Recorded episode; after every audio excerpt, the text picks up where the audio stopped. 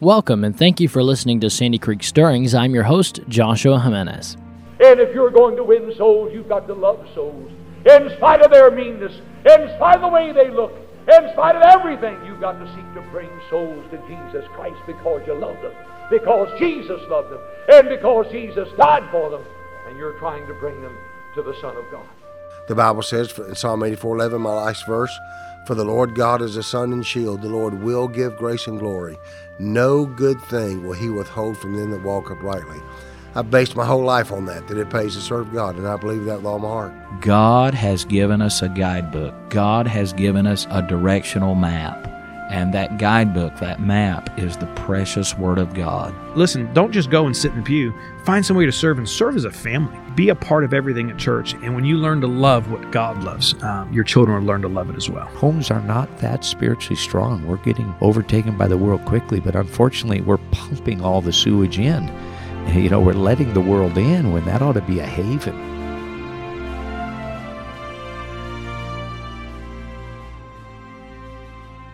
Well, I'm so excited for today and this episode of Sandy Creek Stirrings.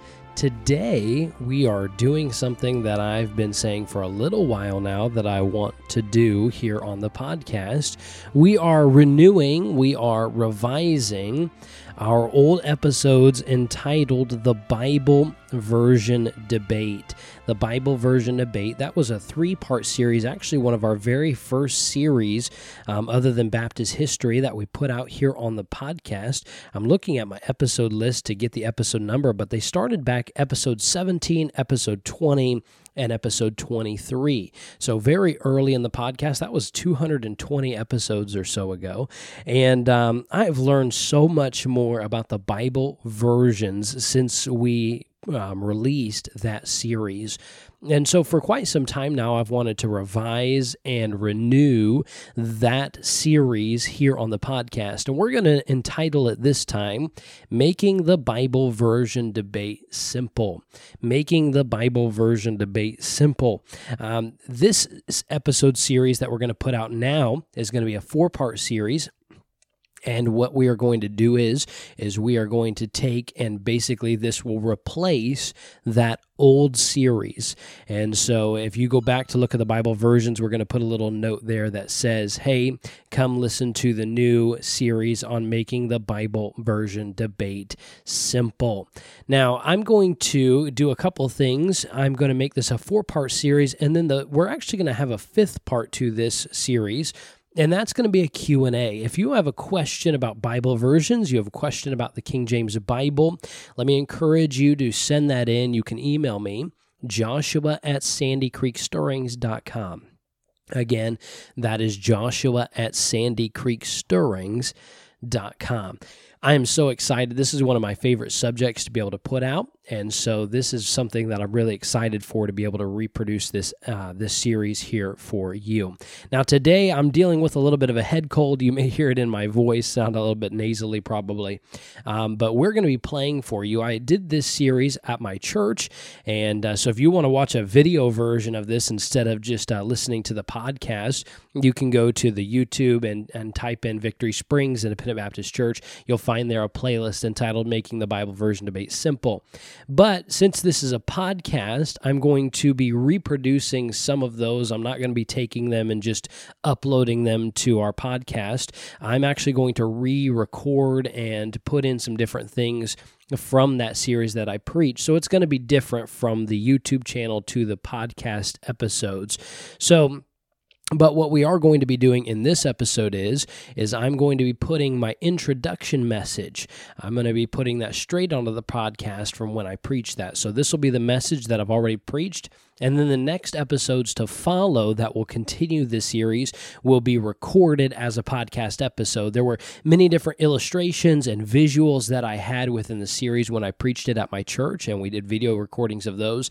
Obviously, with a podcast, this is an audio platform, and so you won't be able to see some of those visuals. So I want to re, um, I want to re-record each of these episodes for you, each of these parts in this series, so that you can get the best listening experience. And so we'll re record those. But for today, I wanted to go ahead and at least give you the introduction episode where I covered some, some of the very um, basics of the Bible version debate, some things you need to understand if you're going to understand the Bible version debate and why it is so important. So, here it is making the Bible version debate, part one, making it simple, part one. And this is the introduction episode. So, my friend, I hope you enjoy this. Looking forward to next time. We'll, we'll be recording the very next part of making the Bible version debate simple. But until next time, keep looking up and keep stirred up for the cause of Christ. Ephesians chapter 6 tonight. Ephesians chapter number six. And don't you love the bus ministry and what it does? Amen. Such an exciting ministry. And oh, I'm looking forward to the many more kids who will ride the buses and come to church. And I say buses right now, we've got vans and expeditions. And, uh, but I, I can't help but call it a bus ministry. It just doesn't sound normal calling it a van ministry. And, uh, but it is what it is. And we're excited about what the Lord is doing. And I thank the Lord for AJ and Brenna just being willing to run that. It's not a, uh, it's not a light commitment. It's a, it's a big commitment. You know, there's a lot of people who are not willing willing to run the bus ministry because of the commitment required. It's an every week thing. You can't pick up kids three weeks in a row and say, well, hey, we're not going to pick y'all up next week. That's not the way it works. It's an every week for the rest of your life type thing. And um, so, but praise the Lord for them and for that. Uh, tonight, we're going to go ahead and begin this uh, Making the Bible Version debate simple.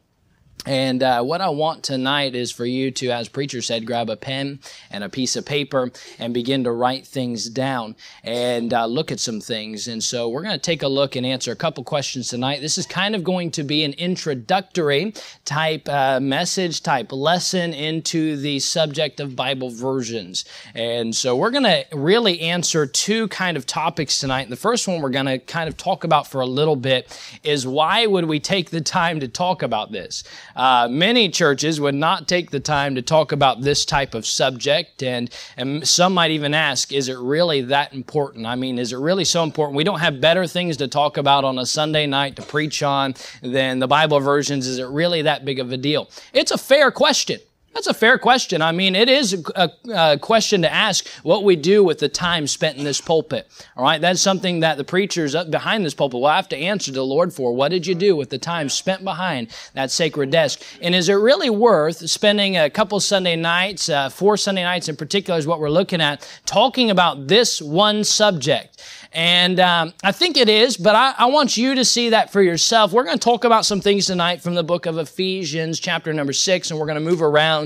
And then when we get into our second topic, you might say, of tonight, all surrounding the Bible version debate, um, we'll take a look at some more passages. I want you to see a lot of things from Scripture.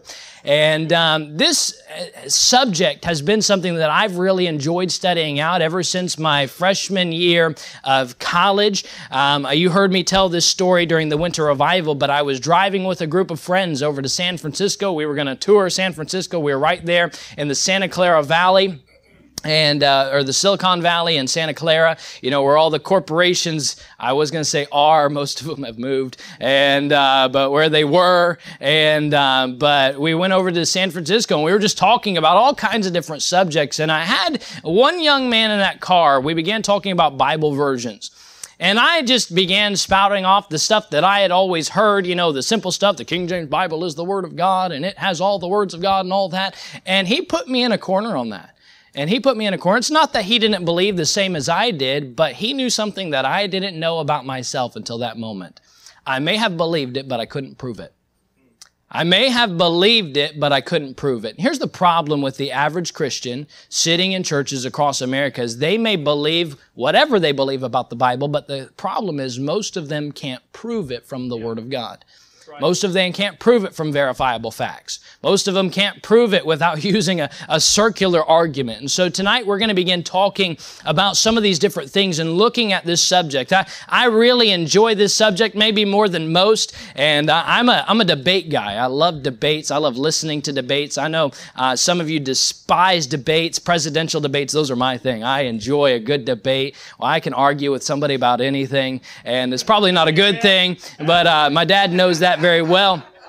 And uh, but I tell you what, I enjoy listening to debates. And so when he put me, that friend of mine, put me in a corner on this thing of you can't prove it. I began to study out this subject of the Bible versions. And really, I started off with a blank slate. You know what? You, you can have all the ideas, preliminary ideas you want in your head, but when you begin to study out something, it's important to go to it and say, you know what? What does the Word of God say? And that's the important thing. Sometimes we can, and Brother Summerdorf was talking to us about this uh, after one of the services. He said sometimes we can go the Word of God and we can lay a template over it and see only what we want to see. I don't want that for you tonight, and I don't want you to take even my template. I want you to let the Word of God speak for itself. And let's take a look at some things from the Word of God. We're in Ephesians chapter number six, and we're kind of answering that question in the first part. Why take the time? Is it really that important of a subject? Ephesians chapter 6, I want you to look at verse number 11. It says, Put on the whole. How much? The whole. Put on the whole armor of God, that ye may be able to stand against the wiles of the devil. Put on how much of the armor of God? The whole armor of God. Let's pray tonight and we'll continue on this topic. Lord, I do thank you for this evening once again. Lord, I'm so glad that we are in a place tonight that preaches your word. And Lord, I'm so glad that you love us enough that you want us to know the truth. Lord, you haven't hidden it. It's not behind some rocks or somewhere hidden where we can't find it. Lord, you have given us the truth. And you said, We shall know the truth, and the truth shall set you free. Lord, tonight I pray that truth would be plain and clear. Lord, I pray that you'd speak through me and that you'd touch hearts. In Jesus' name I pray. Amen.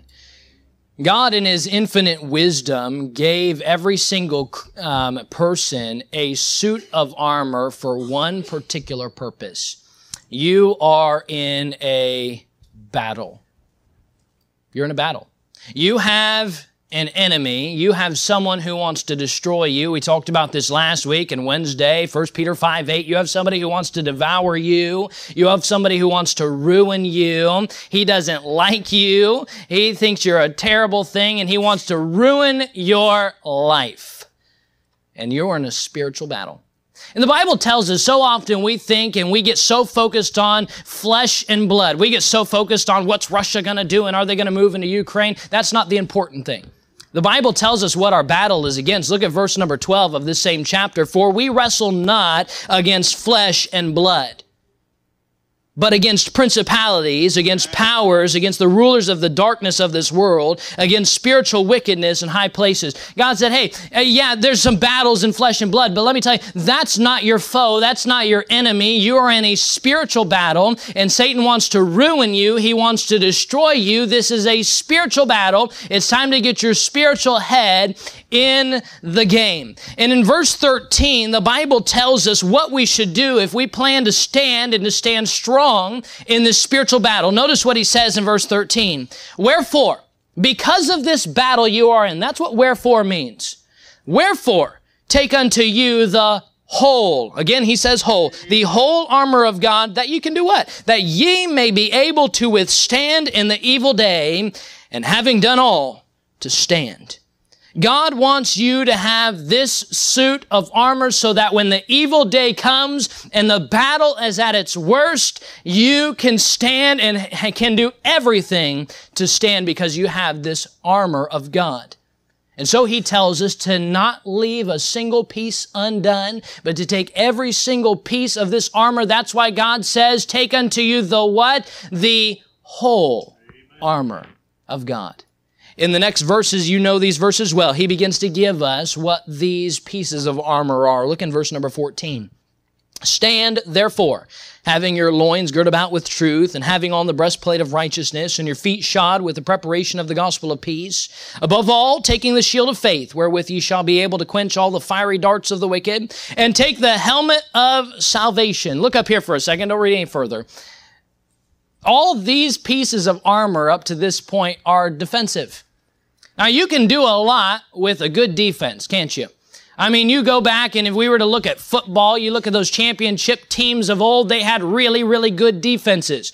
But if you don't have a way to be on offense, why, you could never win anything. Yeah, this, but all these pieces are given for your safety. They're given for your protection. They're given to keep you safe. And there's only one article of this entire suit, this entire array of armor that God gives you as an offense, a way to fight back. And notice what that is in the rest of that verse, verse 17. And the sword of the Spirit, which is the word of God. God gave you a weapon that is forged in the mighty hand of God, which the Bible says was formed before the foundations of the world. God took on that eternal anvil and he beat together the sword that he hands to you for your spiritual battle. Can I tell you this? No earthly sword will stand against the principalities and the powers and the darkness and all the things that he talked in verse 12. They won't work against that. You can have the nicest, the sharpest sword. You can go to that legendary samurai sword that you look at it and it cuts you.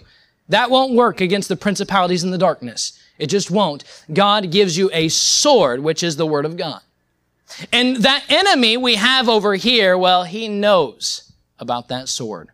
Why, in fact, when he went to tempt our Lord and Savior Jesus Christ, he was stabbed with it every time Jesus said, It is written, it is written, it is written. He received another stab, stab wound from that sword. And if you go back and look through the times of history and what we talked about last Sunday night, the devil does not like that sword. It hurts. It can slice him. It can rip him. It can dice him. It can crumple him. It can kill him. It can ruin him. And he doesn't want anything to do with that sword.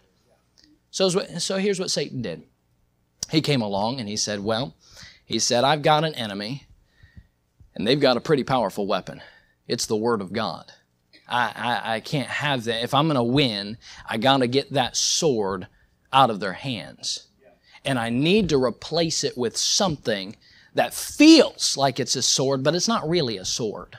Uh, you know, it, it's, it'll, it'll deal some blows. It's sharp in some places, but it, it's no sword. And, you know, the devil has wor- always worked in half-truths, and you can see how he's always attacked the word of God. Even from the very beginning, his first earthly words ever spoken, he said in Genesis 3, 1, Yea, hath God said? Did your God said that? Are you sure? Questioning the word of God. You know, Satan is best at using half-truths. He, by the way, I don't know why we call it that a half truth is a whole lie, but we, but he's best at using half truths. He has a great way. Bible calls him cunning. He has a great way of going and taking, oh, that's good, and combining it with something totally wicked and something totally evil. He's good at using half truths. And the devil wants to take that sword out of your hand, that offensive weapon he's given you, and give you something to replace it that is really no sword at all. You say, what's his plan? I believe we can see that plan. Turn to 1 Samuel chapter 13. 1 Samuel chapter 13. We're going to turn there. And before we actually get into that passage, I want to give you a little background. We don't have enough time to read the entire passage tonight. But turn to 1 Samuel chapter 13.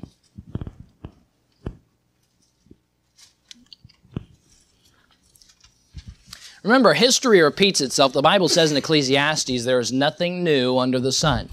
Any tool, anything Satan does, any ploy that Satan uses, it's not new. He's done it before, he'll do it again. And he just repackages it. And I believe we can see some things tonight from 1 Samuel 13.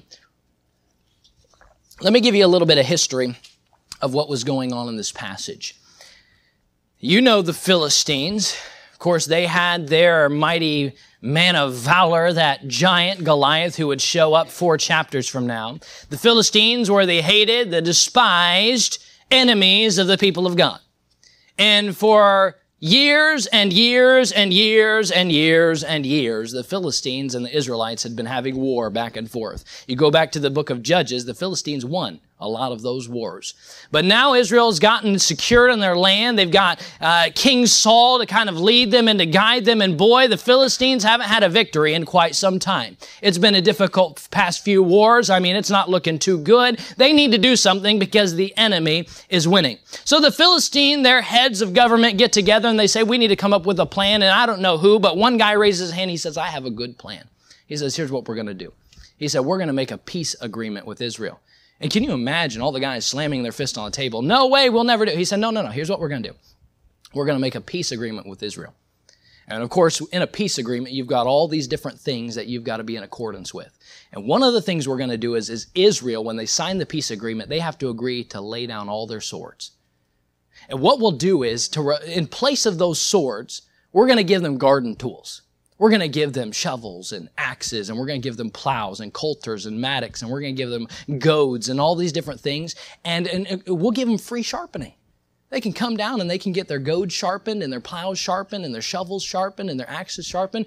And what we'll do is, is they also won't have any blacksmiths. King Saul will have to say he'll shut down all the blacksmith shops. They won't be able to make any swords. And when they've become comfortable with the garden tools and the free sharpenings, then we'll attack. You say nobody would agree to that plan. Who would do that? Look at verse number 19. Look at verse number 19. The Bible says, Now there was no smith found throughout all the land of Israel. For the Philistines said, Lest the Hebrews make them what? Swords or spears. But all the Israelites went down to the Philistines to sharpen every man his share and his coulter and his axe and his mattock. Yet they had a file for the mattocks and for the coulters and for the forks and for the axes and to sharpen the goads. So it came to pass in the day of battle that there was neither sword nor spear found in the hand of any of the people that were with Saul and Jonathan. But with Saul and with Jonathan and his uh, his son was there found, and the garrison uh, garrison I'm sorry of the Philistines went out to the passage of Michmash. So here you have, in, if you were to look in verse number 17, the Philistines have seen that Israel has become comfortable with these garden tools. They've agreed to this peace agreement. And you'll see in verse 17, the Bible says that the Philistine spoilers have started to come and they're congregating around the land of Israel because they're about to rush in and they are about to spoil the land. They are about to attack. Why? Because Israel has laid down their sword. They have laid down their weapons. Can I ask you tonight, what did Jesus say in Ephesians chapter 6 that he wants you to equip yourself with? He wants you to pick up a sword. He said, pick up the sword of the Spirit, which is the Word of God. The problem is, is that Satan comes along and he says, Well, why don't you just lay down your sword and I'll give you a garden tool? I'll give you something It's sharp in a few places. Oh, an axe. I mean, you can deal some pretty good blows with an axe. That's a pretty good weapon. You should use this. I'll sharpen it for you. But the problem is, is an axe, a shovel, a garden hoe, a, a plowshare, well, none of those are a sword. And the Bible says God wants you to have a sword. Yeah pick up the sword, the Spirit, the sword of the Spirit. God wants you to take up a sword. We are in a battle, we are in a spiritual war, and when it comes time to fight, God says, Take up the sword. The question we have is, which sword is he talking about? You say, what do you mean? AmericanBible.org says that there are over 900, over 900, I believe it's over a thousand now, but over 900, whether complete or incomplete, English translations of the Bible. And when God says to you Christians, modern day Christians, by the way, His word still speaks today, He says, take the sword of the Spirit, which is the word of God. The sword. Which one is He talking about? I don't know, I don't know if you know this. I'm pretty sure you do. Dr. Curtis Hutson used to say it all the time. But things that are different are not the same there's a lot of differences between all these different versions. They can't be the same. And if they're, if they can't, if they aren't the same, then, well, that tells you they can't all be the sword of the Spirit, which is the Word of God. So which one is he talking about? You know, tonight more than ever, maybe, Satan wants you to lay down your sword. He wants you to lay down your sword and to pick up something that oh it's sharp in some places. Oh it'll it'll deal some blows but it's not a sword. Right. it's just a garden tool. You say why would you take time on so many sunday nights to talk about this subject? Because it's really the question of a garden tool versus a sword. You say that's just your conclusion. That's just your opinion. Uh, you can say that for now but let's talk about the facts over the next couple four weeks and see what we say then But that's what the importance of this subject is. It's no small issue. God has a lot to say about His word. Bible version debate, as mentioned, is no small issue. It's, uh, you know, there are many different arguments, many different sides, many different opinions for what people say, and it can often be clouded. The answers can often be clouded by the big jargon and language they use and words they use. And so we're going to do our best over the next four weeks to just kind of simplify this, answering some of the questions. I am literally amazed by some of the preachers and different people I've heard who will get up in a pulpit on both sides and will spout off things that are simply not true. They're circular. They're not logical. They're not factual. And so tonight and the next couple weeks, I want to give you some things that are not my opinion. Look, I don't care about my opinion, and this pulpit should not care about my opinion. And I, I, don't mean to be mean, and this may sound mean. I'm not meaning to be mean, but I don't really care about your opinion either. I care about what is the facts. What are what is the truth? And what does the Word of God have to say on this subject? That should be the most important thing. let me tell you something. If you've already got your opinions and you've already said, well, I've already decided, then this probably isn't going to help you because I want to get back down to the roots of this subject and take a look at what is the truth on this subject of the Word of God. So we're hoping to answer many questions. Um, questions like, is the King James Bible really the only one that's right? Well, isn't it just the originals, the Greek and Hebrew? Aren't they just the ones that are perfect? Is it true that there is no perfect Bible? Does this really matter? We're going to try and answer those over the next four weeks and see what we can get to. So grab your pens, grab your pieces of paper, get ready to write things down, and we'll listen closely as we talk about making the Bible version debate simple. I want to answer one more question, then we'll get into our main area for tonight. We won't take long with it. Um, some people might say, Brother Josh, aren't you a biased source? You were raised in an independent fundamental Baptist home. You were raised that the King James Bible is the Word of God. Aren't you a biased source? I have written a little mini book that I'm hoping we can put out at some point here. But I, I want to read you just the introduction for what I wrote for that book and see if I can answer that question of if I'm a biased source. Now, please, don't judge me on the very first sentence I read. Allow me to finish that because some people might be, oh my goodness, just wait until I finish. Uh, here's the introduction that I wrote, and I'm literally going to read it to you. I am going to shock you I am not against a modern English translation of the Bible. So long as it meets the qualifications of God's Word as defined biblically and logically, as we'll see in this study. I wanted to state this in the introduction so that you would know clearly where I stand. I am not against a modern English translation of the Bible. I'm going to give you another statement to make clear another point on which I stand. There has only been one English translation in history that has been able to meet the standards of that criteria. All others have failed. This is not my conclusion or personal opinion, it's a fact.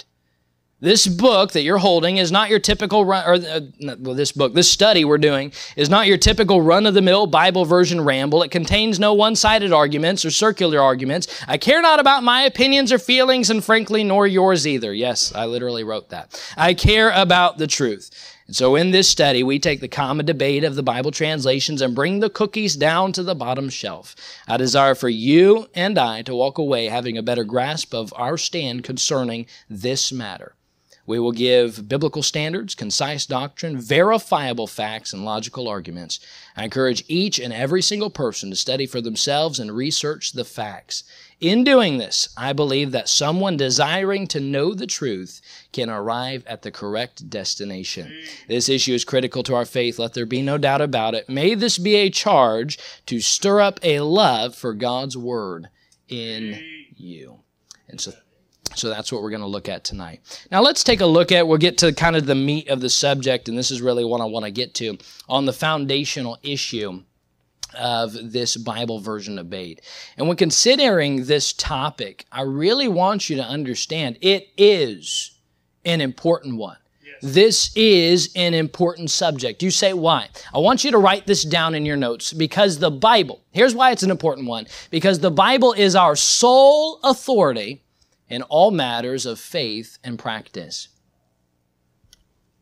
The Bible is our sole authority in all matters of faith and practice. Now, when I say faith, I'm referring to what we believe about God. And when I say practice, I'm referring to how we live our lives based on our belief in God. There are some things we believe about God. Why? Because of the Word of God. And there are some things we do because we know God and we love Him. Well, then we practice, we don't lie. We don't want to be selfish, right? We want to love, we want to love other people. Those are all practices of our life because of our faith. What is that sole authority? Is it education? Oh, I hope it's not education. Is it man? Is it science? No, the Bible is our sole authority in all matters of faith and practice. I used to, when I first began teaching on this subject of Bible translations, I used to say that the Bible is our final authority in all matters of faith and practice. Then I began to study that out and I thought, you know what? I disagree with that completely. It's not our final. We don't go to the Bible after we've gone to education and man and science and say, well, finally we can go to the Word of God. No, it is our sole authority. I don't care what anybody else says. I care what the Word of God says. So it is our sole authority in all matters of faith and practice. If you lose that living miracle you are holding in your hands, which that book, that Bible is a living miracle. If you begin to lose some of the things in that Word of God, it will affect not only your faith, but it'll affect your practice as well. So it's a big subject. It's a big topic. It's an important one. You know, that Bible literally is a book that we place so much faith and trust in. But I am so thankful it's not just an ordinary book. Oh, there's never been a book that has been more attacked than the Word of God, but it's never faded away. No man's been able to wipe it out. No country, no government, no anything, no laws, no religions that tried to come in and stamp it out could stop this Word of God. That tells you there is something special about this book that you hold in your hands. And when you look at the actual contents itself, just give you some basic just figures right here. The writing of the Bible spans over 1500 years was written by 40 different authors through the inspiration of the holy ghost. It has 66 books and it's perfect. It doesn't have a single error a single imperfection a single contradiction. Only god can do that. Can you imagine getting 40 of you? If i were just to select 40 of you tonight and say hey i want you to go in different places some of you will know each other and you know get to each other but some of most of you won't most of you won't, you know, you're not going to talk to each other, but I want you to write a book. Not a little book, a big book. I want you to write a book on God and what we believe about God and, you know, what we should do because of our belief. How many of you would think that everybody would agree? Oh, it'd be great. No contra- No, there'd be contradictions and errors, and you would agree with that, disagree with that person. They, uh, it would be a mess. You realize most of these authors, uh, some of them knew each other, but most of them did not. Most of them didn't know each other. These people who say it's just a big conspiracy, it is not. There's no way that over 1500 years, 40 different men could write a book and they all agree. That's incredible. You are holding a living miracle in your hands. And so as we begin to look at this Bible version debate, when we examine any doctrinal issue, especially one like this, it's important to note first the facts and then begin to go into the rest of it. So tonight I want to give you five basic facts about the Word of God, what the Word of God says about itself. And I'll tell you this. If we get to the end of these five and you say, I don't believe that, this series is not for you because it won't help you. If you're not willing to believe what the Word of God says about itself, then what can you really expect to believe about the Word of God? You have just placed a template over it and said, God, your word has to meet my criteria.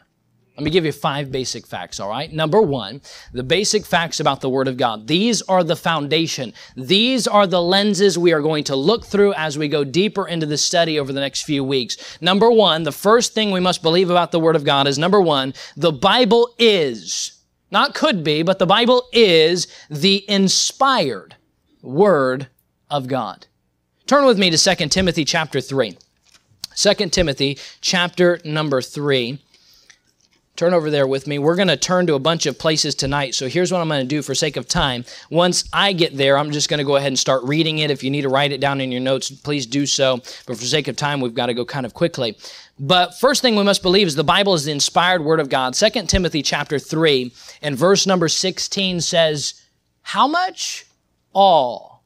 Say that word with me all. Say it again with me all scripture is given by inspiration of God and is profitable for doctrine, for reproof, for correction, for instruction in righteousness. Inspiration, that, that Greek word there is literally, it's theopneustos, which literally means God breathed.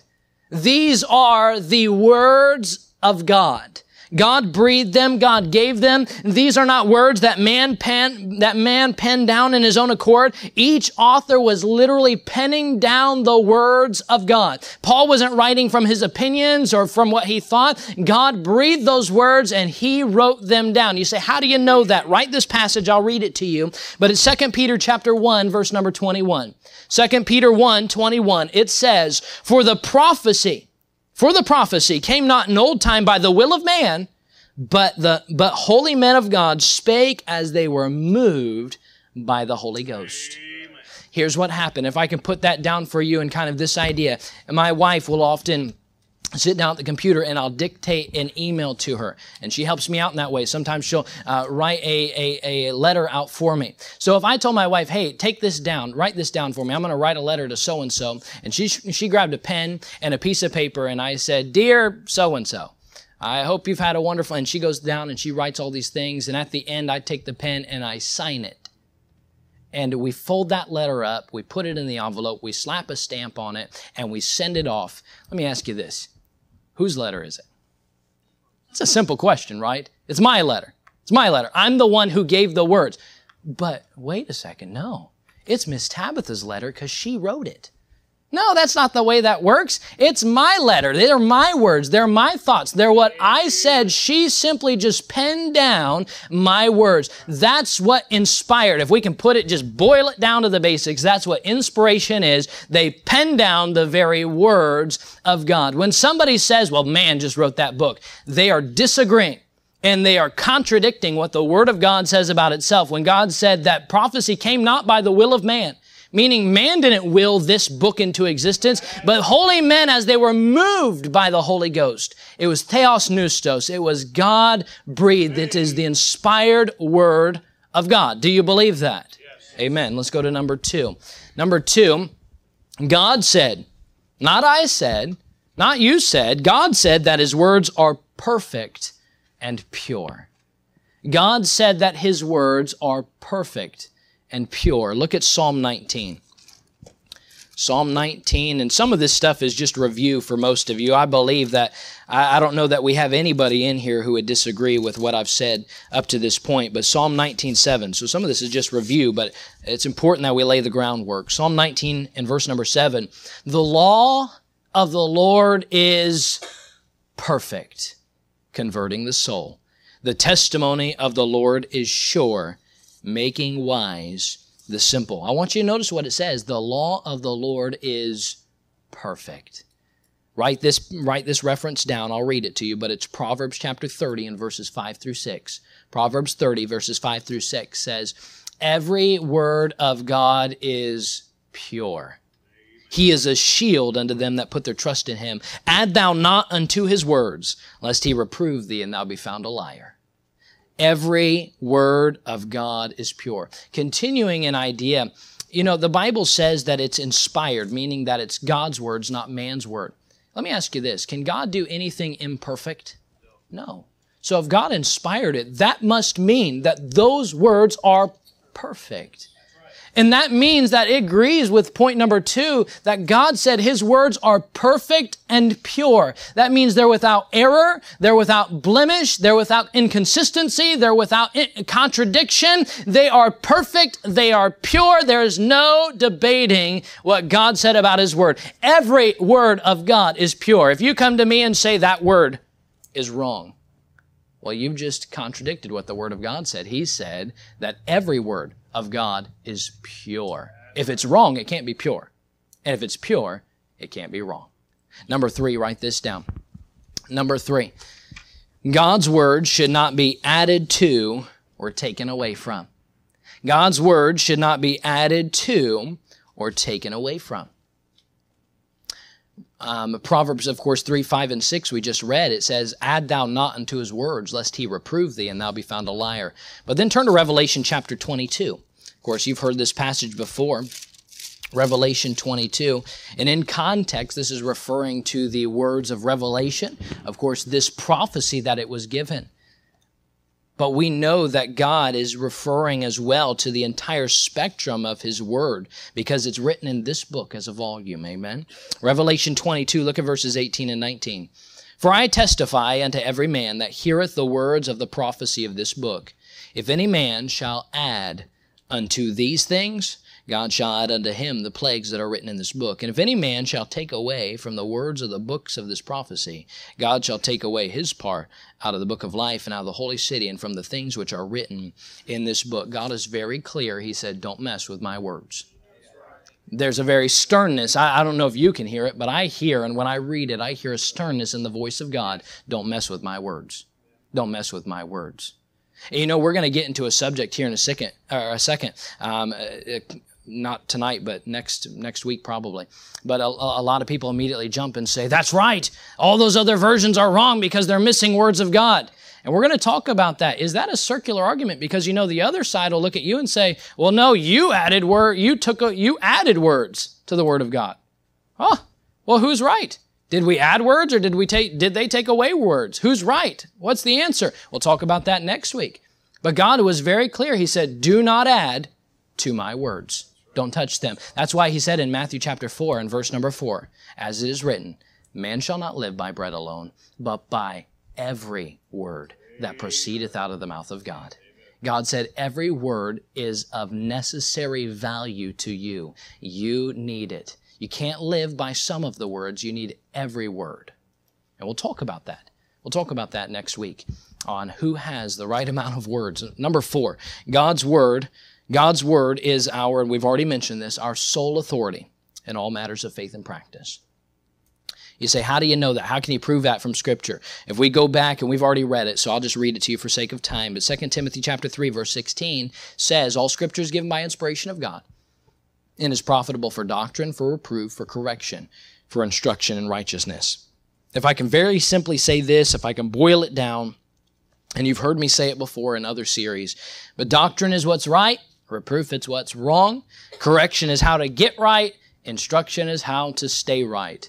You tell me what area of life is not covered in one of those four. It covers every spectrum of life. So that tells me that what do I do when I don't know what to do? I go back to the Word of God because it's my sole authority. And we'll talk a little bit more about that later on in the study. And number five, here's the last one I'll give you. Number five, God, we see God inspired His Word. His words are perfect and pure. We should not add to or take away from His words. And then we saw we saw the one we just talked about. And then number five, God promised He would preserve His Word. God promised He would preserve His Word. How many of you know someone who cans they preserve things. Anybody know somebody like that? They can they preserve things.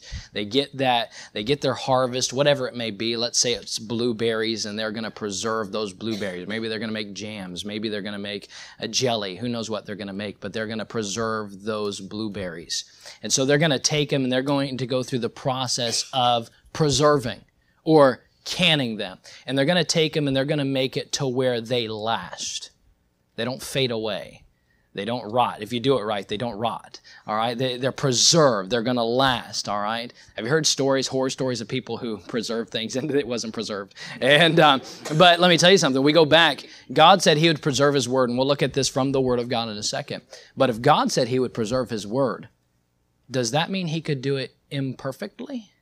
No because God doesn't do anything imperfectly. Everything God does is perfect. So that tells me He didn't just preserve His word. Like we would preserve something, I'd be scared half to death, especially preserving meat. Oh my goodness. I, I wouldn't trust myself. But I don't have to worry about myself because I'm not doing the process of preser- preservation. God said, I will preserve my word. How do I know that? How do I know that? He said He'll keep it to all generations. Look at Isaiah chapter 40.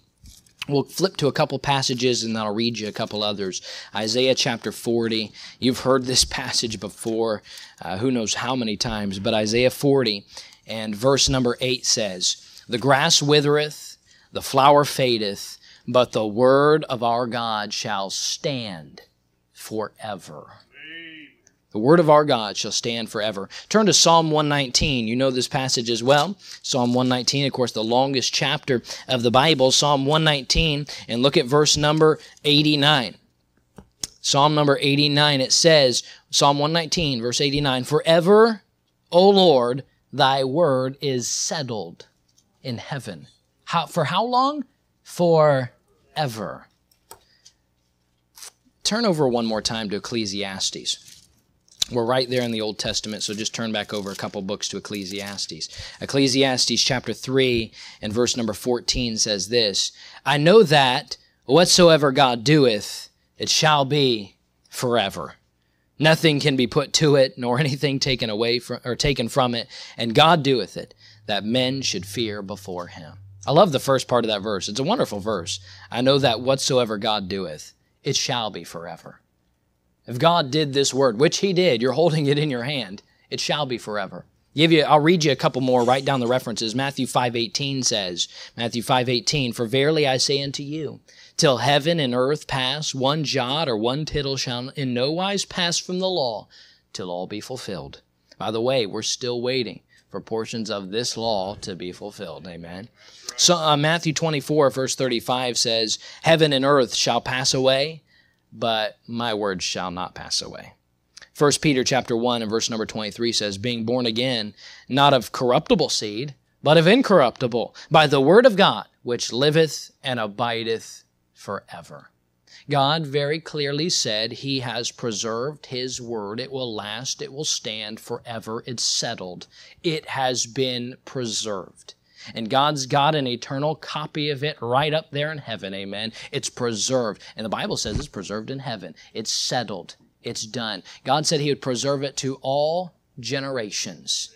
God said He would preserve it. So that means if it's preserved, then we must still have the Word of God today. Aren't you thankful for that thought? There's so many people who question, you know, mm, We'll, we'll get into this a, a later on, but there's so many people who say we don't have the Word of God today. It, it was lost generations ago, and, and it just it tattered and torn, and it faded away in the sands of Egypt. And uh, we don't have the Word of God. We just got what we think is the Word of God. No, God said that His Word will stand forever, and He did it, and He did it perfectly. I know that what God doeth, it'll last forever. Ecclesiastes. Let me tell you something. God said He would preserve His Word so you can know that there is a Word of God that has been perfectly preserved to all generations. Now, this is going to lay the foundation as we begin to move forward into the rest of this series on the Bible version debate and making it simple. It's important that you build a foundation. Some people say, why not just jump into it and let's get right to it and let's pull out the other Bibles and do all that. Uh, we, we're not going to do that. You have to lay a foundation. You know why? Because I could get you into a series real quick. We could get it done in one night and boom, we'd be done. But you'd be like the foolish man who built his house on the sand. And when the rains came and the floods came up, the foolish man's house, as the song says, went splat. But the wise man, well, he built his house on the rock. You know what God equated that rock to? God said just the verse before, He said, Whoso heareth these sayings of mine and doeth them shall be likened unto a wise man who built his house on a rock, and his house stood firm. I want this to be something in your life. As I said, this is an important subject.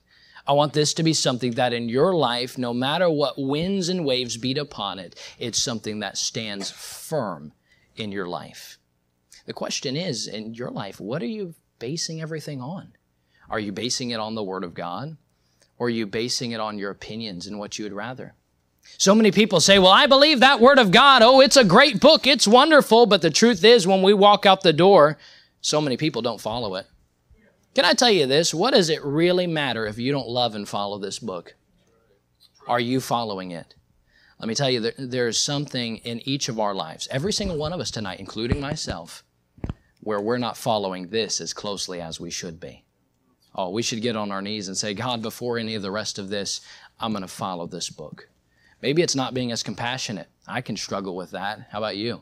Sometimes, oh, I can struggle with compassion. I can struggle with pride. I can struggle with selfishness. I can struggle with things that shouldn't be in my life. Why don't we just first, before the rest of it, say, God, I'll follow your word. I won't let one word of it fail. That was Job. He said, I won't let one word of that fail. He said, I esteem thy word more than my necessary food.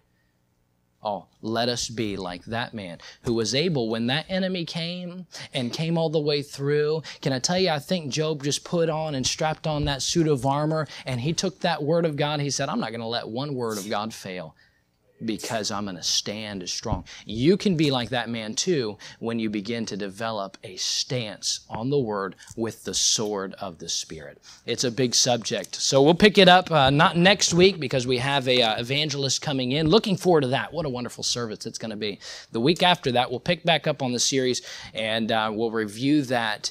And uh, we're going to answer this question when you go into a Bible bookstore or you go somewhere and you see all those different Bible translations, the KJV, the NIV, the New King James, the ESV, the MEV, the uh, NASB, the all these Bible translations, and you know AmericanBible.org said there were over 900.